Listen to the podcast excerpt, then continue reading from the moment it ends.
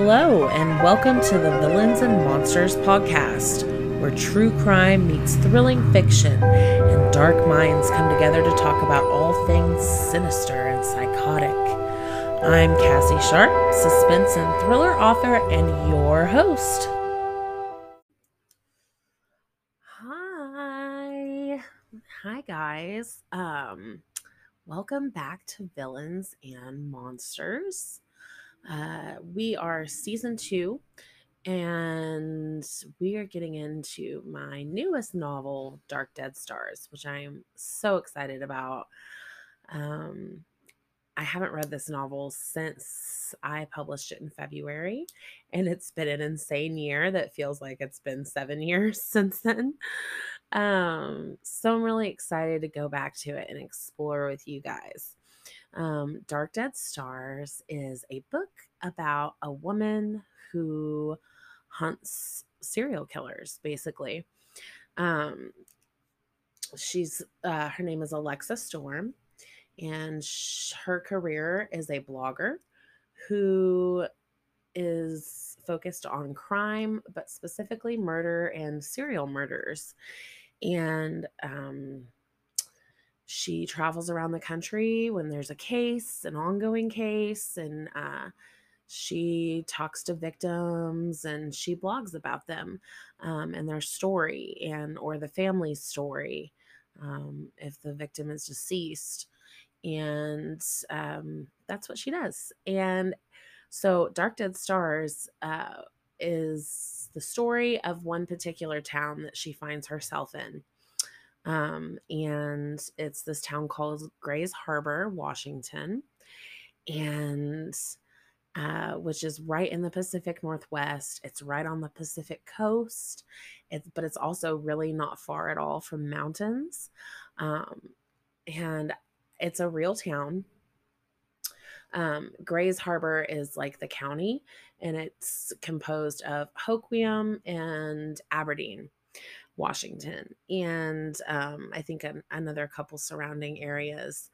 Um, but the Pacific Northwest is just so beautiful. And I've never actually seen it in person. This is just from pictures. Um, if you know me very well, uh, you know that mountains are my life. Uh, and that's where I get my energy and my um, calm from. Uh, but I also love the ocean. And I love the idea of the Pacific Ocean because it's not what you think about when you think of going to the ocean over here on the East Coast, right? Um, we go to, you know, a beach and it's a big, huge sandy beach, and there's thousands of people in their bathing suits laying out on the beach and there's some lifeguards and and that's what i think of when i think of going to the ocean right um but the pacific ocean specifically the pacific northwest uh, Washington, Oregon area, um, it just feels different. It feels like it's not this tourist um, attraction. It feels like um, you can be standing on this beautiful rocky cliff and you're just looking at this huge, giant body of water uh, pouring waves at you. And it's just, I don't know, there's just something about the Pacific Northwest uh, when it comes to the ocean. That just draws me to it. And I've never even been there. Um, so, how did I kind of navigate this setting? Well, Google Maps is fabulous, but one of my very best friends, um, who was also a writer, her name is Dusty Dawn Rose. Um, she lives there. And I'd known her for years before I started writing this book, and she would always send me these pictures of just unmeasurable beauty. Um, and it's not like sun and fun and surfing, it's like dark beauty, you know, like dark waves and beachy areas that aren't inhabited and that are covered with driftwood and um, big, huge rock formations with waves just crashing against it. um, and the darkness that she portrayed to me and her thoughts and her stories and her pictures. I was drawn to that. And so when I started writing the story, it felt like that was just where this had to take place because Alexa Storm, there's another character in the book, uh, Marion Brody, who you'll meet as well. Um, it's told from dual perspectives of the two women. Um, Alexa Storm and Marion Brody both have this uh, mysterious darkness that I just feel matches so well um, with the majesty of the Pacific Northwest. So anyway, um, that's that's what we've got to look forward to. So I am going to read chapters one and two today to you. So you're going to meet Marion Brody and Alexa Storm. Um, it starts with Marion Brody. It starts in her point of view, and the second chapter is in Alexa's point of view. Um, and you'll really know the difference between the two women because Marion's chapters are told in third person and Alexa's chapters are told in first person. Uh, so, Where the Shadow Lies, my debut novel, was all third person, um, but I really wanted to play around with first person and really get the feel for it. And Alexa Storm just felt like the perfect person to have that, uh, the perfect character to display that first person narrative. Um, so, that's why it's done that way. And it's a lot easier for you guys to kind of follow along whose story we're in with each chapter. Um, so, chapters one and two today, I'm going to read you real quick uh, a couple reviews I've gotten for this book and the blurb, and then we will get started. Okay, so let's talk about some reviews. Here's one. This book is so masterfully written, I felt like I was right there beside Alexa. I can't describe the mastery of the words written within this story. All I can say is that you will be cheating yourself if you don't decide to read it. Oh, that was sweet. I'm just randomly picking some um, reviews on uh, Amazon. Let's see. Rarely will I enjoy will I read a book which captivates me from the beginning. This book is one of them. Truly a book to keep you guessing. Very well written. Um, here's one that says, I adored this author's first book, and I'll be honest, I worried this one wouldn't live up to her debut. I am happy to report I was proven wrong. Dark Dead Stars is fast-paced read with satisfying twists and turns. Just when I thought I had figured everything out, Sharp gave me whiplash again. Ooh, I like that one. Um, and then there are a couple editorial reviews I also uh, got for this book from um, authors and reviewers. So um, I'm going to read you those uh, editorial reviews and then I'll read you the blurb and then we'll get right to chapter one. Uh, review Dark Dead Stars is a twisted, sinister ride sure to take your breath away. Sharp's characters, as always, are intricate, their dynamics real and disturbing. This book left me with chills for weeks. Definitely a top psychological thriller read for 2020 and that was from Tracy Finlay, the author of The Falling of Stars, who is a fabulous, wonderful, amazing woman, and she writes thrillers like nobody's business. So, if you have not read The Falling of Stars by Tracy Finlay, go get that book today. Okay, here's another one. Dark Dead Stars is both mysterious and exciting. The story builds and sharpens in intensity, and the characters are believable and intriguing. Like any suspense thriller, I was left guessing until the very end. Sharp's sophomore novel is one I haven't forgotten even months later. That was from the lovely Erica Russakoff um, from She Said, He Said book blog. And she is such a sweet, amazing, lovely person. Um, and her husband is hilarious. And they write this book blog together. Um, so, what they'll do is they'll switch back and forth who gets to pick the book and then they'll both read the book, even if it's romance. She's got her man to read these crazy, saucy, spicy romance stories, and he talks about how much it makes him blush. It's so funny. Um, and they'll read the story together, and then they'll write uh, separate reviews, um, but put them together in one blog and kind of play off of each other's thoughts. So it's really cool because you get the female and the male perspective um, and their banter and their chemistry is really awesome. So check out She Said, He Said book blog as well.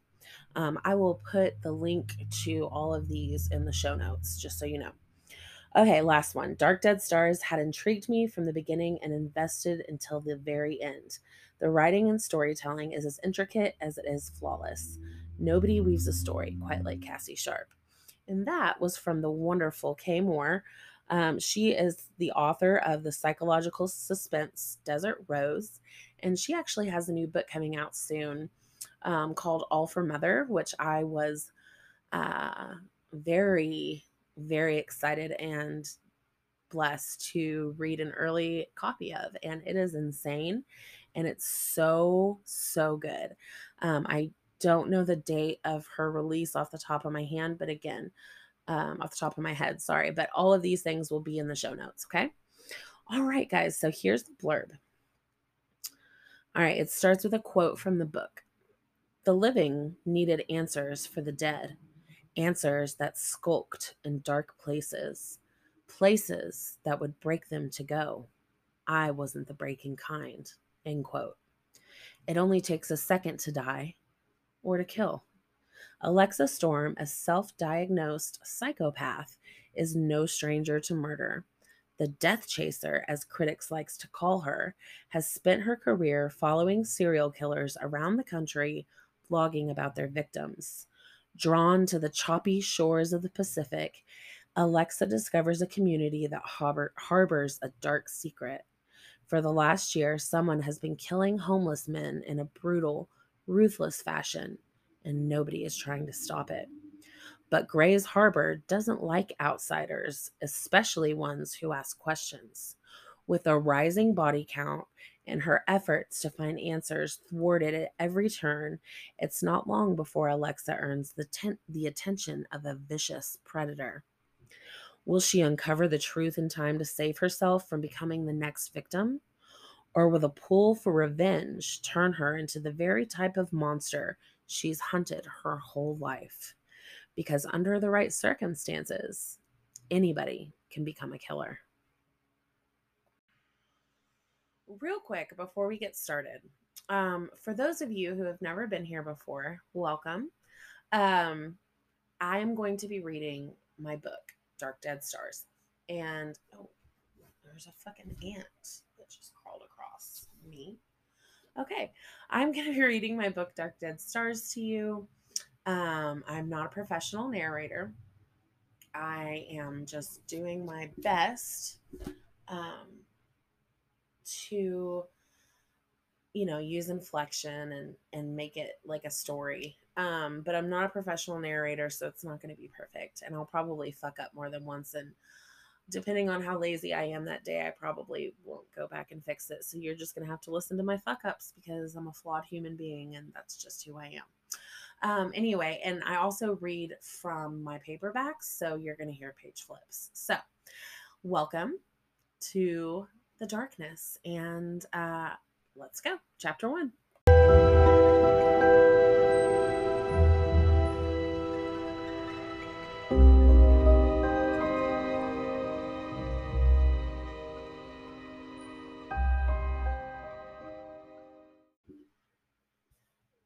Chapter 1 Sneak. There was a pattern to Marion Brody's stealth, a premeditated hush in her tread. She'd been planning this moment all day, her escape, and it hinged upon her ability to dull the sharp bite of tension, choosing, instead, to internally chant her memorized mantra slow, careful, calm. She leaned against the wall just outside her bedroom glancing down the long, dim hallway while easing her door closed with a click. Marion swallowed gluey spit, choked. She blew out a long, careful breath, kneading needled numbness from her fingers. Bits of light danced along the hardwood in front of his room at the far end of the hall. Marion watched the flickers, tuned her ears to their faint chatter. His television was loud, her chance of getting out just as she'd expected. Slight, but not impossible. She'd chosen soft shoes to mask the clonk of old, clumsy feet, and only three steps down the hall, Marion winced at the groan in the floorboard when she came to a jerky halt. Had she forgotten them? The articles, the reason for sneaking out of her own home in the middle of the night, had she left them in her room? Slow. Marion leaned into a beam of lamplight from downstairs that sliced through the second floor railing. Careful, spreading the handles of her plastic bag, she peered inside, gnawed her bottom lip, knowing herself well enough to admit that she wouldn't do this a second time if she had to go back. She squinted into the dark depth of her makeshift purse, held her breath. Stark white caught a gleam of light. Marion's shoulders unclenched. Calm. She couldn't do this thing without those articles, would have no reason to. They'd appeared on her desk this morning. Odd, to be sure, but things had been doing that lately showing up out of nowhere, disappearing just as quickly. At some point, you go with it. Sinking back into the solidity of the wall, Marion padded through the shadows, step by careful step, until she was only a few feet away from the top of the stairs. His television was louder here, its stray strobes through the crack of his door brighter, farther reaching. She followed their play with her eyes, watched, engrossed as they swung and leapt and twitched. The dingy hallway faded around her. This home she'd bought 30 years ago relaxed its grip. She was serene. I don't have time for this shit right now. Marion flinched, then popped a palm across her mouth to tame a gasp. He was awake, talking, aware. She wobbled. No, no, it's not as bad as all that. I'm just exhausted, you know, fried having to watch her every move just adds more stress I don't fucking need. Hugging the wall, Marion held her breath, honing every ounce of focus and energy on begging that door not to open. If he came out, if he saw her here dressed to escape, it's fine. I'll make it work. Who was on the other end of that call? I'm sorry, he said, softer. It's really not as bad as it sounds, just frustrating. Not only has she been a real bitch lately, but half the shit she says makes no sense. Marion clenched her jaw, swallowed, choked on grit. Fucking asshole. Yeah, talk to you tomorrow. Cold set a cold fear set a beat, gulp, thump, thump, gulp, for the television's melody while she waited for the clunk of his footfall. Marion closed her eyes, thump, thump, preened her ears, gulp, thump, the angry artery in her wrist pulsed a panic tempo. Slow, careful, calm. Three fictional crashes and as many subsequent recoils later, Marion froze. She looked left, forward, right. What was she doing here? She'd moved back, closer to his room, but she was supposed to be leaving. The weight of her bag hung heavy on her arm. The articles, the gun, she had to go. Marion used the wall as both a crutch and a catapult. Each time she pushed off of it, her steps grew stronger, assured. This was her house, damn it, and she wouldn't leave, and she could leave it any time she wished. The staircase was old and ornate. It squeaked and groaned, and Marion stopped at the top to catch her breath. With her hands digging in on each side of the banister, Marion took one last glance backward, first to his room, then her own. Sighing, she studied the staircase, let her gaze fall down each step, a slinky until it reached the tiled foyer at the bottom. Just ahead was the front door. She couldn't think about what was on the other side of it, couldn't allow imagination to hinder progress. Marion closed her eyes, exhaled, and stepped down and down again and again. A creak rent out from above. Back taut, she wheezed and ran, almost tripping down the stairs. Her fingers fumbled around the padlock. Click. Marion flung open the door and left her home for the first time in years. It was around here somewhere, the body. This is where he'd said it was.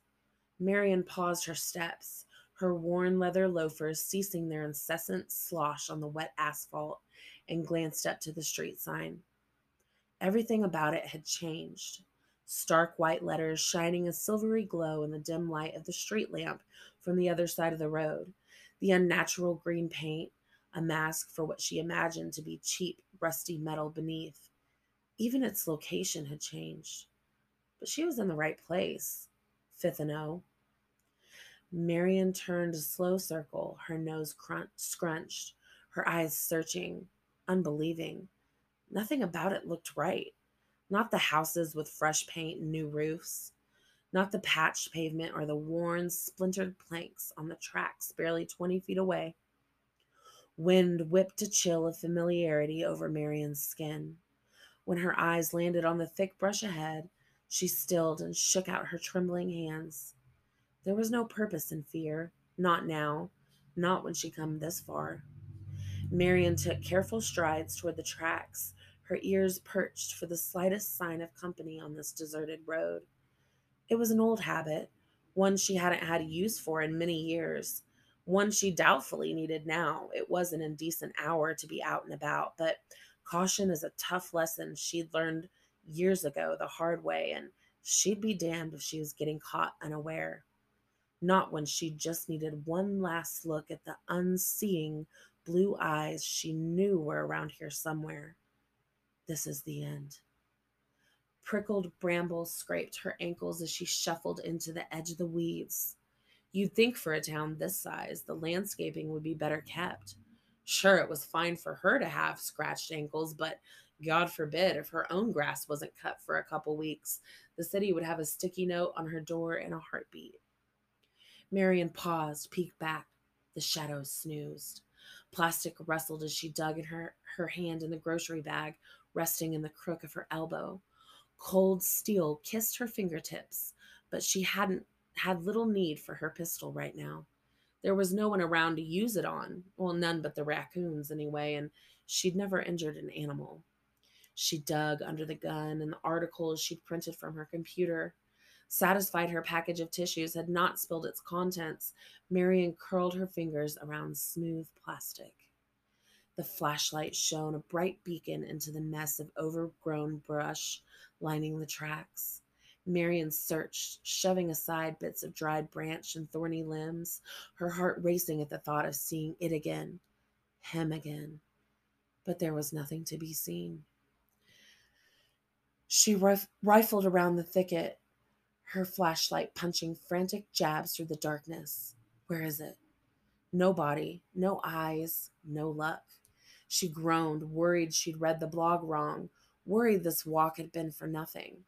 Marion flung light onto the tracks. She stepped closer, looking down the line to her left. Gravel and well used rail carved out a path through the tall brush as far down as she could see. She searched the dirt for a hand, a foot, anything. Sighing, she aimed for the other side. Trees hovered over the rail in this direction, their wild branches clouding her view.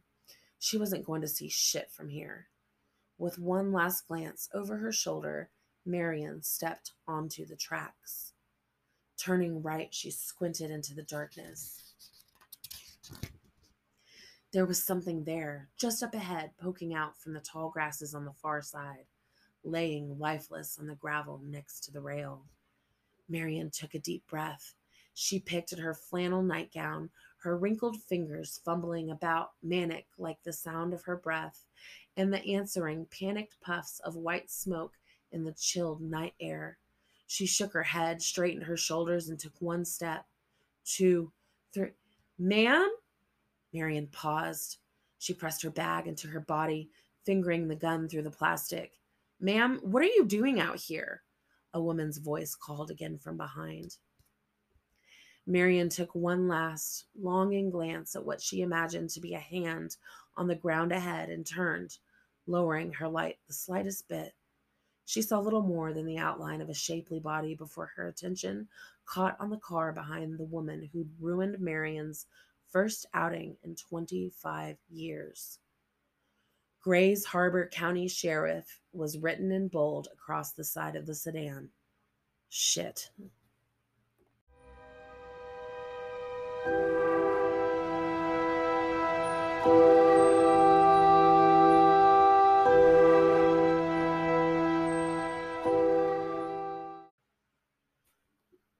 Chapter 2 The Wanderer. I'd been staring at the gruesome photo on my phone for so long it became a mirage of sorts, like an optical illusion or abstract imagery. What had once been protruding, torn flesh was now a clashing symphony of tints and texture. I wasn't looking at a man who'd been shot through the chest once and stabbed multiple times. I was looking at a painting, art a la psychopath. This particular artist had broad, jagged strokes, a shaky hand perhaps, newbie, a harsh cough rent from the other side of the room, and I flicked my gaze across the restaurant to its source, to a man hunched over his cup of coffee, his long, scraggly beard brushing the rim. I set my phone down, mesmerized by the stranger who was attempting to warm his entire body with the steam in a small white mug. His clothes were baggy, soiled, torn, and I watched his lo- worn, leathery hands shake when he took a timid, timid sip of coffee. Most people try their hardest to ignore the less fortunate. No eye contact, no eye contact. As if by refusing to acknowledge their existence, it will erase the guilt of privilege and wealth. A lovely young waitress interrupted my thoughts, introducing herself and listing off the morning's specials. Actually, I want to move my seat if that's okay. I smiled at Sharon, hoping it was enough to soften the blow of inconvenience. I'd worn her low, comfortable heels many times. Customers can be dicks. Sure, honey, sit wherever you like. Coffee? I nodded, gathering my things. Lots of cream, please. Sharon winked and set off. I approached the stranger, leisure lightening my steps, nonchalance humming in my head. May I sit? I asked. He startled, spilling his coffee in a puddle on the table. His eyes jerked to mine, then quickly away on a nod while his hands scurried for napkins to dry the mess. I grabbed for the pile before his fumbling fingers could grasp a handful. I've got it. I kept my voice low. I'm sorry for being an ass. He cracked a half grin. My muscles eased. I plopped my stuff on the bench opposite his and wiped the spill, finishing just in time for Sharon to bring us both a fresh mug. I dumped in five cups of cream before I realized he was staring at me. My eyes met his and I shrugged. My balls aren't big enough to drink it black, I said, gesturing to his unaltered cup. Another grin of sorts, almost enough to make a full smile now. Sitting across from him, it was hard to miss his stature. He was a mountain of a man, slim, sure, but tall, and he smelled of sawdust. I took a long sip of coffee, closing my eyes to savor both smell and heat. The tight ball of stress that lived in the space between my shoulder blades relaxed, and I let out a contented sigh, opening my eyes again. I plucked a menu from its plastic housing next to the wall. What's good here? I never, uh, he trailed off and glanced out the window. I followed his gaze, stunned. The morning's fog had just cleared over the lake. The gray water was serene, still fast asleep. The tall mountains surrounded us, their reflection a perfect echo in the water below. I felt an intrinsic urge to walk into the freezing lake until my body was covered and I became one with the universe. Pretty, ain't it? A weak nod was the only answer I had for him. I peeled my eyes away from the view, giving him a soft smile as I nodded to the menu. I'm going to get the deluxe breakfast. Sound good? He shrugged. I ordered two. He shifted in his seat, rubbing his matted beard, uncomfortable again. I'm Alexa, I told him, and I hate dining alone. Thank you for keeping me company. He nodded.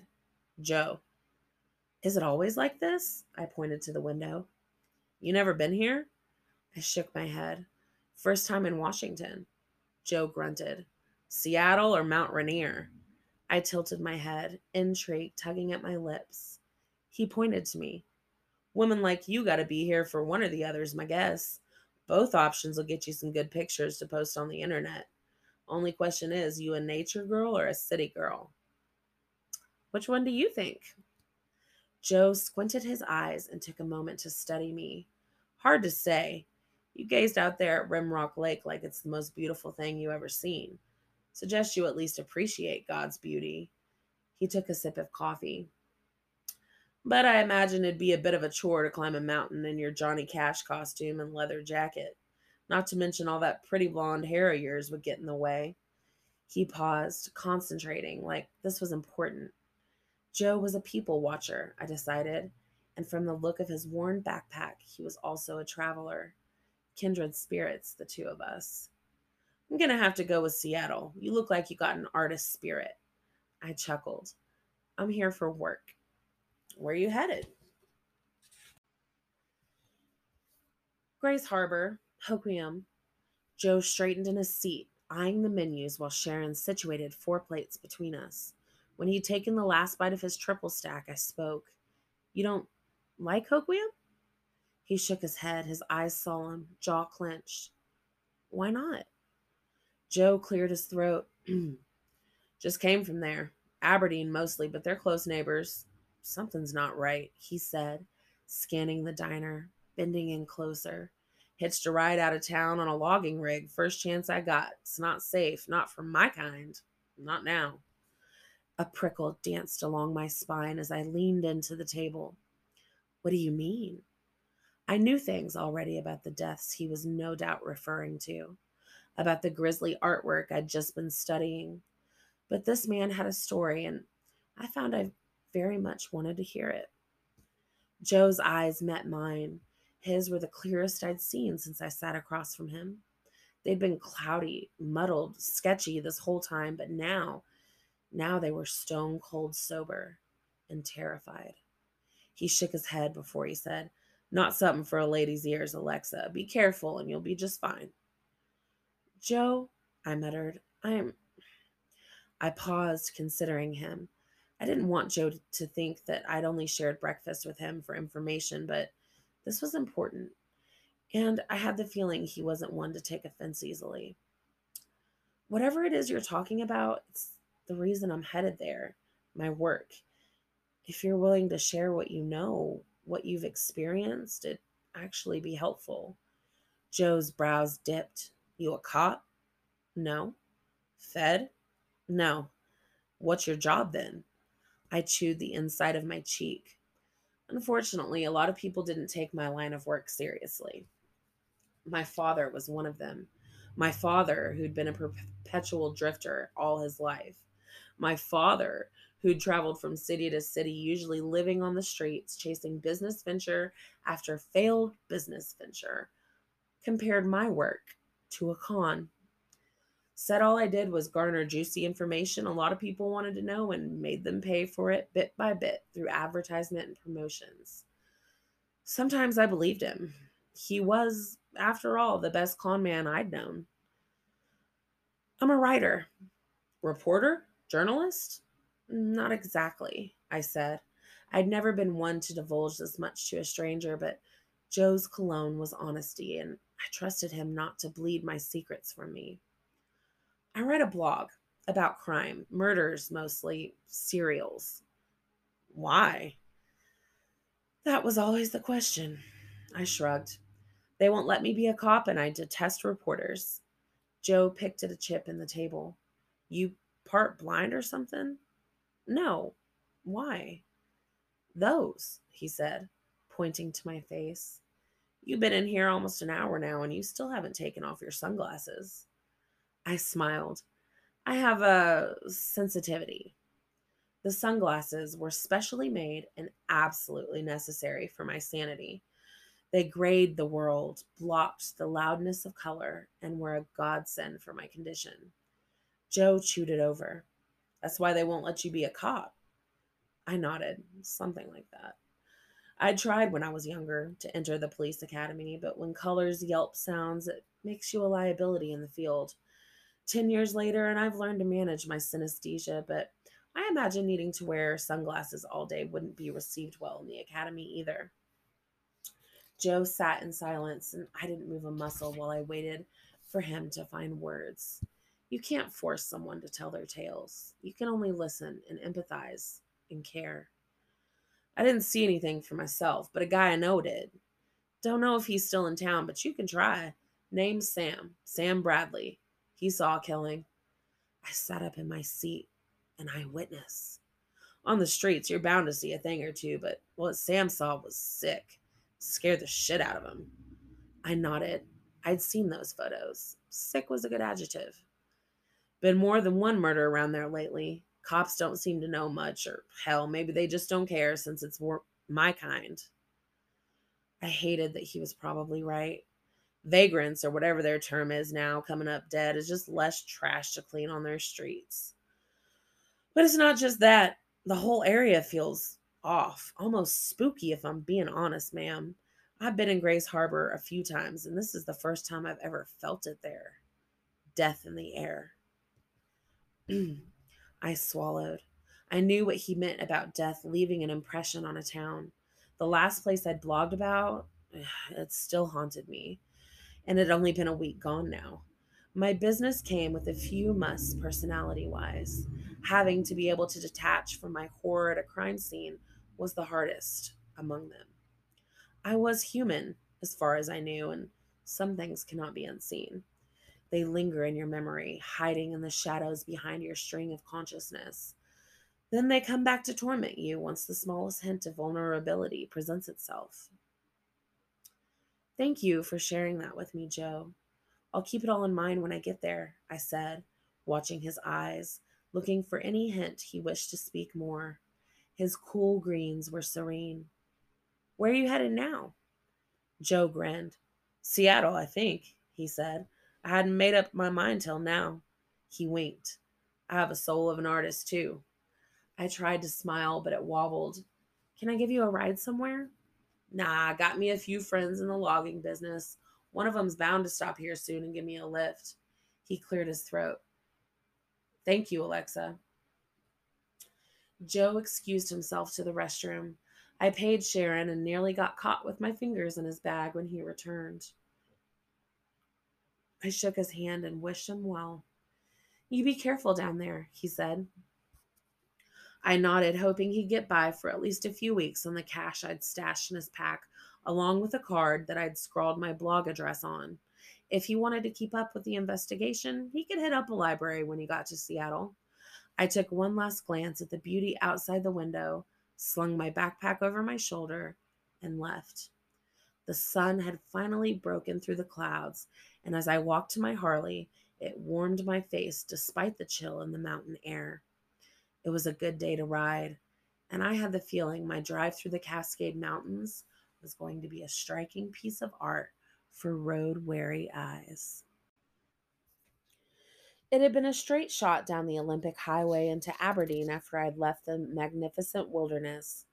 I was anxious to watch the waves of the Pacific, to let the dance of the ocean wash away the sticky film of death and decay that perpetually clung to my skin. Perhaps it'd do a better job than the Atlantic had a week ago. The horrors I'd uncovered in Charleston, my last blog subject, still nauseated me, though I'd traveled the length of a country to get away from them. Different coast, same sickness. The air was cool and it bit my neck, the only exposed body part, as I wove through steady traffic on my bike. She was a smooth rider, my Harley, and as we sped down the highway together, my belly lifted with a sensation of flying. The trees lining the road captivated me. They looked like evergreens on the top, but had long, slim trunks that stretched as high as they could before the foliage took over.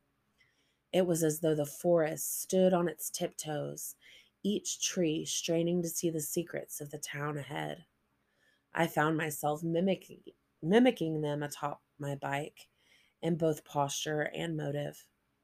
I eased off the accelerator when the city came into view. A wide river lined the highway to the left, its barges and bridges looming somberly in the distance. My eyes caught on the sign to my right. It read, Welcome to Aberdeen. Come as you are. The trees gave way to restaurants and businesses as I entered the city. People milled around storefronts and strode leisurely down sidewalks. A man walking his dog watched me as I drove by, something in his eyes revealing his knowledge that I did not belong here. I studied them, the residents of this town. The children chased, screamed, laughed. Their parents pruning, mowing, admonishing. The homeless, their huddles and shuffles. They went about their day as though all was right in the world, as though today was bound to be the same as all the days before it. Surely they knew. Surely they realized that any one of them could be the next victim that there was a serial killer in their midst and some random person they passed on the street could be the one to end their life. But I found no fear on any of their faces as I navigated the city. It was the third right I'd taken in the last five minutes, but I recognized nothing. Barely standing churches, rundown homes, unkempt landscaping. They were cloned on each street, and though Hoquiam and Aberdeen were supposed to be large grids, I couldn't find my bearings. My sense of direction was off, skewed, and at this rate, I wasn't sure if I'd ever find the Hoquiam Police Department. Slowing at a stop sign, I stretched numb fingers and my leather gloves groaned. I'd skipped mounting my cell to the bike for fear of rain, a regret. I glanced left and right at the stop, eeny, meeny, miny, mowing the estimation of finding a gas station or restaurant close. I went left. The narrow road began at an incline, and I revved my engine to crest the top. My front tire jumped, thudded the street. Two horrifying seconds later, into a plunge downhill. My chest leapt. I braked, slowing my bike to a crawl as I rounded a sharp curve.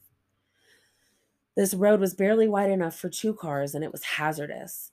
A guardrail ran along the left side, but it was dented and worn, a feeble attempt to prevent a nice tumble down the side of the hill. I strangled the handles of my bike. I needed to get off this shaded, deserted road, needed to. My hands went slack when I saw it. At first, it looked like nothing more than a shirt that had flown out a window and landed on the side of the road, but then, oh shit, that skin and hair. I screeched to a stop, straddled my bike into the grass. I could smell it death. It hung in the air, permeated my lungs, laid roots in my sinuses. I held my breath and turned in a circle. Back about a hundred feet was a house. Ahead, nothing but trees and another curve, and a body. If a car came flying down this hill, it'd probably hit me before it had time to stop, and then there'd be two decaying corpses to gag on. My footfall was slow, measured, and right at the edge of the road. Dark patches of what must have been blood pooled in the grass every few feet. My heart jumped when I heard it a noise from the woods, a rustling. I paused and swallowed, then searched the trees, but saw nothing. The body was only a few feet away now. I eyed the dirty white t shirt, the jeans, the dark mess of hair, the beard, the blood. Instinctual panic gripped my throat. Flee, but I held my pace calculating each step, careful not to disturb the crime scene. Sightless eyes stared up me, at me, no need to feel for a pulse. One minute, surveying the mess of torn flesh swarming with eager flies, and I knew this was the killer's latest victim. The gunshot wound to the temple and slashes across his face and torso proved it. From everything I've read and seen before making this trip, all the other victims had been killed the same way. My limbs were numb, throat dry. I watched his stillness, let the cloak of his death wrap around me. His wasn't the first body I'd discovered over the years, but no amount of practice prepares you to stomach the ruins of murder's madness. I'd just opened my phone to call it in when I heard it again, the rustle, but louder this time. I flinched, flicked my attention to the trees. They were sparser here, making it easier to find. A pale nose, a face. Our eyes locked, suspended in time, each measuring the strength of the other. Brows dipped as they narrowed theirs at me. My breathing stopped. Fear scratched at my skin. My phone fell through my fingers, shattered. I broke contact to pick it up a handful of seconds, but when I glanced back to the trees, the face was gone and the woods were mute.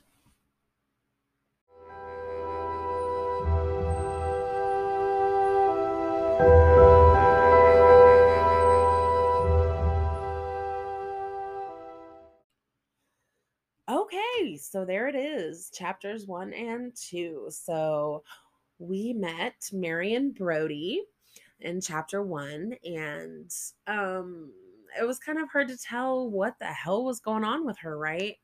Um, like her house was super creepy, and there was some dude there watching TV, and she was afraid of him seeing her escape. And then she went to some train tracks to look for a body and then the cops showed up. So that was crazy. And then we met Alexa Storm, who is, oh, just so wonderful and crazy. um, and so, yeah, she came into Grays Harbor and stumbled on a body. Surprise, surprise, right? Um, anyway, so I guess I hope you guys enjoyed the first two chapters of Dark Dead Stars. Uh, next week I will be releasing the second two chapters, and it's going to go on and on like that. Um, when I was narrating Where the Shadow Lies for season one, I would release multiple episodes a week. Um, but I've got some stuff going on. My kids are getting back to school and it's all homeschool right now. So I'm playing teacher and plus you know, doing all the things around the house, plus, you know, running my business like all these wonderfully amazing women do and do so much better than I do because I really freaking suck at this shit. Um, like my mind is just crazy, which is why it's funny. I went and back and listened to the last episode of season one, Where the Shadow Lies. And I'm pretty sure I said in that episode that season two would start in August but I totally meant September. So if you guys had expected me in August, you were probably like, this bitch is procrastinating again. And it wasn't that. I meant to say September. Um, August, I had really had to get all the stuff together for school. So I hadn't even planned to do August, but I said August. So I'm like, wow. Um, that's just me, crazy, crazy Cassie. So anyway, um, yeah, so I'm I'm doing the teacher thing, I'm I'm doing the home thing, I'm podcasting, I'm writing, I'm running my business, and not doing all of them very well. I will definitely say that, but um, doing decently on some and probably really shitty on the others. But anyway, there's a lot going on. So it will just be one episode per week, um, which I know kind of sucks if because if you're into a book, you want to keep going, and I'm stopping you guys, and I'm sorry. Um, but right now it's just it's a lot to balance. So there may be some weeks when I'm able to throw a couple extra chapters in there. Uh, maybe just a, a chapter or two on an episode without any intro or outro, me talking to you and and planning all this. You know, there may just be surprise chapters thrown in throughout the weeks, but mostly it's going to be one episode per week. Um, so if you are just too um impatient, which I would be too. Um, I will put the link for Dark Dead Stars, the paperback and ebook, in the show notes, and you can buy it and read it if you'd rather not wait for me to read it to you. Um, so that'll be in the show notes. The women that I talked about that did editorial reviews for Dark Dead Stars, their links are going to be in the show notes. Um, links to sign up for my newsletter and uh, and such that'll all be in there. Um, so check that out. And um, if you haven't, if you are new here and you haven't gone through season one yet, um, I recommend you do that because I read a whole book during season one and it's a long book. And it was my debut novel and I'm super proud of it. And I had a blast, a blast narrating it. So, anyway, guys, thanks for tuning in to the first episode of season two of Villains and Monsters. I hope you enjoyed the introduction to Dark Dead Stars. And next week, tune in to learn what happens after Alexa finds the body and learn what happens with whoever was watching her through the trees and um, learn more about Marion. That's all I can say about Marion. She is a character, and you you will learn to be used to wondering um, man, what is this? What is this lady about? Is she a good person? Is she a bad person? We don't know.